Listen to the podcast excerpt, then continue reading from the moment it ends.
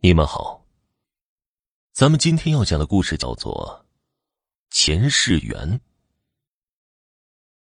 天还没亮，赵村就已经热闹起来，迎亲车队一辆接着一辆的驶出了村口，一共是八辆。赵村长更是乐得合不拢嘴，自己唯一的儿子娶媳妇了，心中的石头终于落地了，也总算是对得起已经离去的老伴儿。清晨的时候，太阳刚露一点头，就听到村口的炮仗声。来了，赵村长吸了一口烟，把剩下的半截儿扔到地上，用脚踩灭，急忙带人出去迎接。一整天，赵村上下都特别的热闹。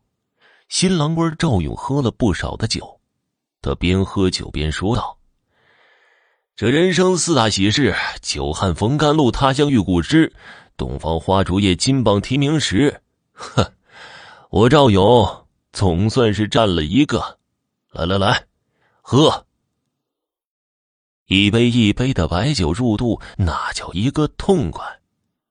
下午三点多，赵勇已经醉得不省人事，赵村长让人把赵勇给抬到炕上。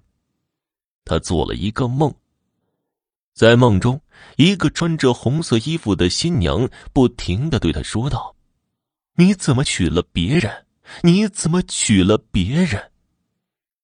突然有人在推他，他迷迷糊糊地睁开眼睛，赵村长正在把他推醒。他一脸疑惑地看着父亲，你二姑奶奶今天来咱们家忘带药了，你骑着摩托车去他们家给她拿药。赵勇点了点头就出门了。二姑奶奶的家离赵勇家不是很远，来回也就两个小时。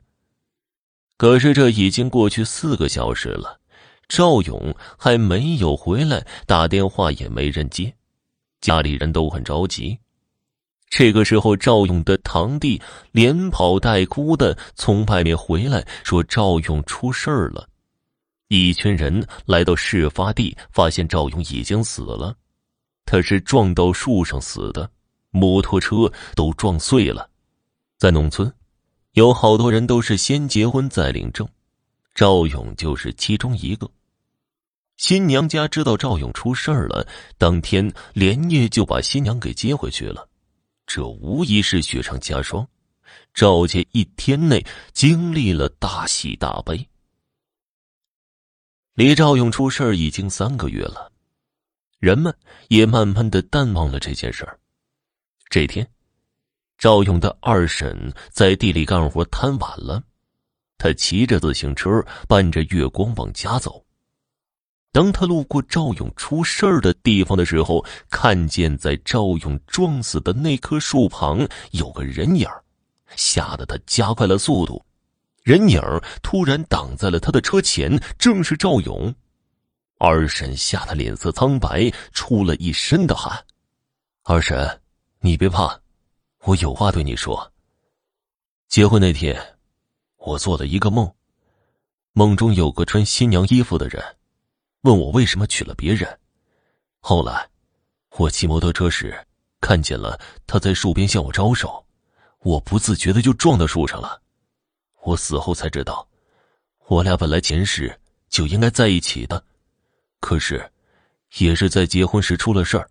现在我俩在阴间能在一起，我已经心满意足了，只是我希望我们俩能葬在一起。我告诉你他埋葬的地址，你让我爸把我们俩葬在一起，我会给你好处的。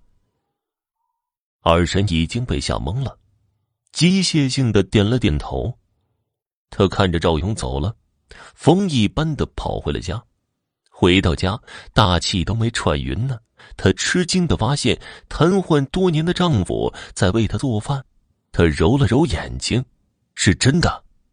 丈夫对着他笑了笑，说来也奇怪啊，我今天突然能像正常人一样活动了，本想去地里告诉你，但是又想给你个惊喜。二婶赶紧把今天发生的事告诉了丈夫。丈夫接着说道，那赶紧的去告诉赵勇他爸。两个人又去了赵村长家诉说缘由。赵村长看着瘫痪多年的赵永二叔，不得不相信他们的话。几天的忙碌，终于把赵勇和穿红色新娘衣服的女人葬在了一起。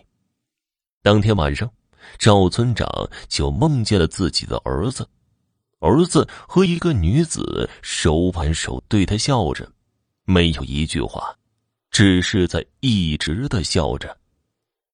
听众朋友，本集播讲完毕，感谢您的收听。